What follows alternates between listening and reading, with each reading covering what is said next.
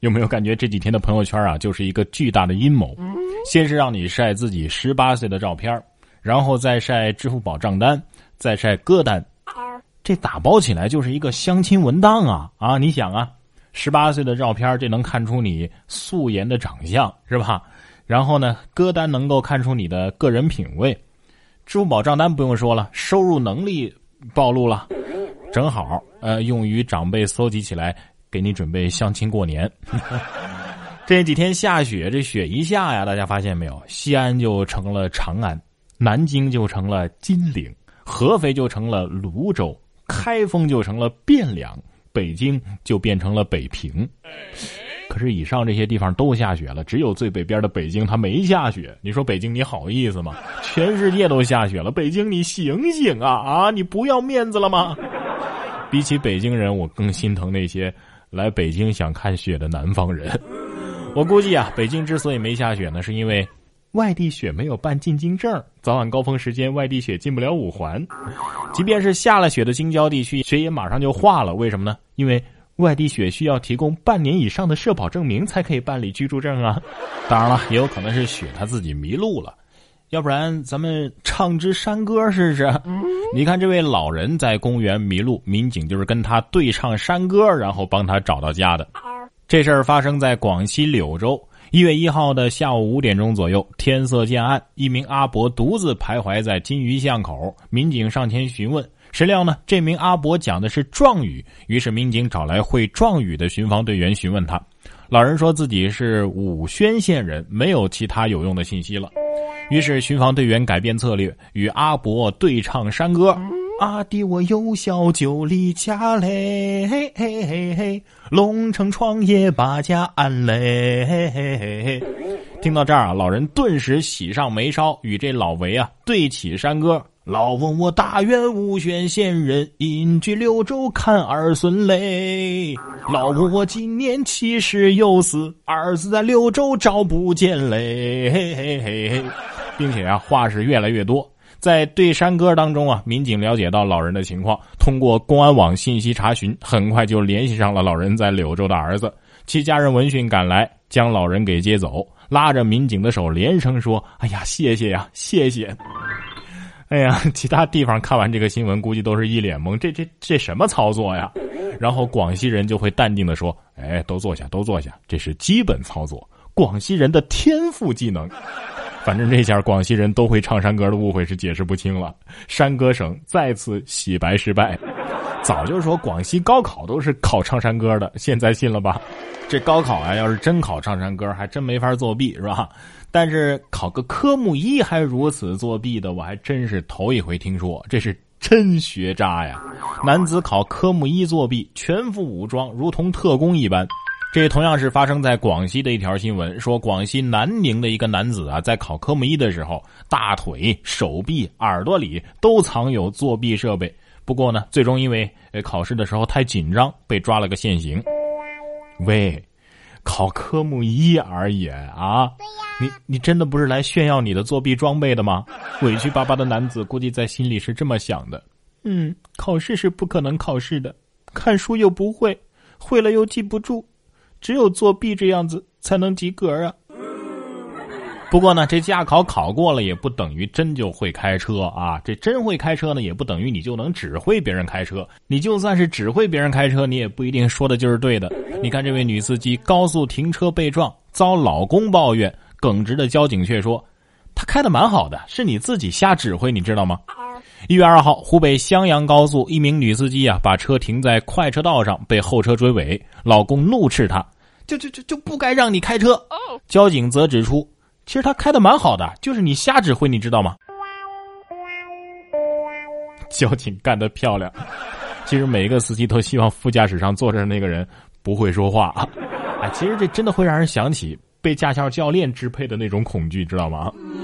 开车遵守交通规则，这是最重要的一点。还是那句话，喝酒不开车，开车不喝酒。可是这几位都是酒后驾车，结果却不尽相同。这头一位要说的是酒驾男子，未达到醉驾临界值，激动不已，跟警察要抱抱。近日，江苏南京啊，一个酒驾男子看到交警弃车就跑，于是交警赶紧把他追了回来。呼气的结果显示，该男子距离醉驾标准还差近两毫克。他得知自己并没有醉驾，男子是兴奋激动不已呀，要跟交警要抱抱。大恩不言谢，小男子唯有以身相许了啊！我只要你来抱抱，继续努力要抱抱。哥们儿，先别激动，我估计啊。呃，你这算是已经实现了自己的新年愿望了，而且这一下得用光你二零一八年的运气了。所以有请下一位追梦人。下一位追梦人就没这么幸运了，但是却很奇葩。说是深圳的一个女子为同车醉驾的男教师顶包，当众小便脱衣阻挠执法。一号，广东深圳女子陈某为酒驾男子梁某顶包，被警方识破之后呢，陈某拒不配合，当众小便脱裤，抗拒执法。根据梁某供述，他是一名教师啊，与陈某在当晚蛇口某电音音乐节喝酒的时候初次相识。因为害怕酒驾被拘、被学校开除，所以就请同行的陈某为自己顶包，隐瞒酒驾的事实。不是，这位女子，你你你跟这真正酒驾的这男子才认识一晚上，你你你就这样为他顶包啊？做出这样的，我的天啊！我又相信爱情了。这这这不能算是顶包啊！这小姐姐确实是酒后开车呀，这又脱裤子又脱衣服的，这这是当众开车呢。哎，警察能不能体谅一下这位小姐姐的心情？人家就是要火，你们为啥要打码呢？啊，你知道他等这个机会等了多少年吗？相反的，明星如果酒驾了，那肯定是特别不想让别人知道，但是瞒是瞒不住的。这不嘛，陈乔恩就因为酒驾被捕，还发了一个微博道歉。台湾艺人陈乔恩经传在台北酒驾被逮。四号的上午九点钟，他被台湾大安分局以公共危险罪移送至台北地检署。四号的中午，陈乔恩通过个人微博回应说：“对不起，让大家担心了。我一定吸取这次事件的教训，日后绝对不会再违反交通规则。”真的吗？我们不担心你，我们担心的是那些你酒驾之后有可能被你撞的人。哎，不过你现在报什么，我都觉得你是在给李小璐分流量。传说中的好姐妹，真是在用生命在挡啊啊！昨天坐地铁的时候，一个女生跟她男朋友说：“哎，你看到 PG One 跟李小璐出的八卦了吗？”她男朋友说：“啊，PG One 是什么东西？”哎呀，就是唱 rap 的那个 PG One 呢。哦，那个读 PG One 呢，我我以为是皮刚呢。谁说娱乐圈没有真情啊？你看这李小璐一出事儿，这陈学冬啊、陈乔恩呐，纷纷都站出来挡了，说陈学冬恋情疑似曝光，连看三场电影甜蜜同居。据爆料，日前陈学冬抵达上海，同时呢有一个神秘女子相随，没过几天呢，两个人就连看了三场电影啊。之后呢，陈学冬工作完了之后返回上海，直奔女方住所，期间再也没有外出。隔天，经纪人是拉着行李来到女方家，和陈学冬从屋里一起走出来。女子呢在门口送别，两个人疑似是甜蜜同居了。陈学冬本人回应：“什么？醒来一脸懵啊！你可以学郭敬明，一纯属捏造，二已交律师处理。”哎，我我真不相信陈学冬能隐瞒住与女子的恋情，因为他没有这么好的演技。哎，这算是什么爆料啊？啊，拍到陈学冬和女性做头发，我都相信这是闺蜜在聊天 说到闺蜜啊，女子出钱买房，写了男朋友的名字，结果呢，变成了男朋友跟闺蜜的婚房。二零一六年四月，重庆女子小李和男子小高确立了恋爱关系。同年的五月，小李呢通过按揭买了一套房子，支付了近十二万元的首付和相关费用。小李自己名下已经有一套这个按揭房了，所以为了逃避这个二套房政策，这个房子的产权人就单独写了男朋友的名字。二零一七年四月，小李和小高分手，这房子归谁的问题就成了双方争吵的焦点。这男子小高说了，首付款和相关费用啊是他从小李处借来的，不承认小李是借他的名字买房。目前这套房子已经升值到了近百万，而小高呢也结识了新的女朋友，对方呢还是小李的闺蜜，正在布置新居。哎呀，垃圾箱里捡个男朋友还带个闺蜜，这是垃圾箱新年大促，全场买一赠一是吧？哎，不是说闺蜜就是男朋友的第二个丈母娘吗？啊，那睡闺蜜，你你们这算是乱伦呐？四月份确立的恋爱关系，五月份你就付款买房，还写男朋友的名字，年纪轻轻的为什么这么着急吃爱情的苦呢？同样是年纪轻轻就着急吃爱情的苦的，还有这两个蛋蛋后。说十五岁的男子和十四岁的女友啊，乘坐高铁到大连散心，结果被铁路警方堵截之后交给了家长。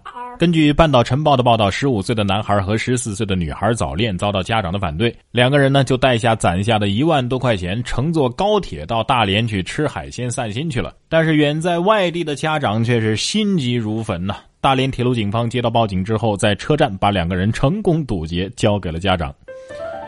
现在知道为什么没人跟你早恋了吧？啊，因为贫穷使咱们走不出家门。这条新闻告诉广大家长，不要给孩子太多的零花钱。这小孩子的零花钱凑多了也能搞大事儿，可是大人们把钱凑在一起，却出了这事儿。说员工啊凑钱搭伙做饭，南京建业的食药监部门却说你们这是私办食堂，罚款十五万。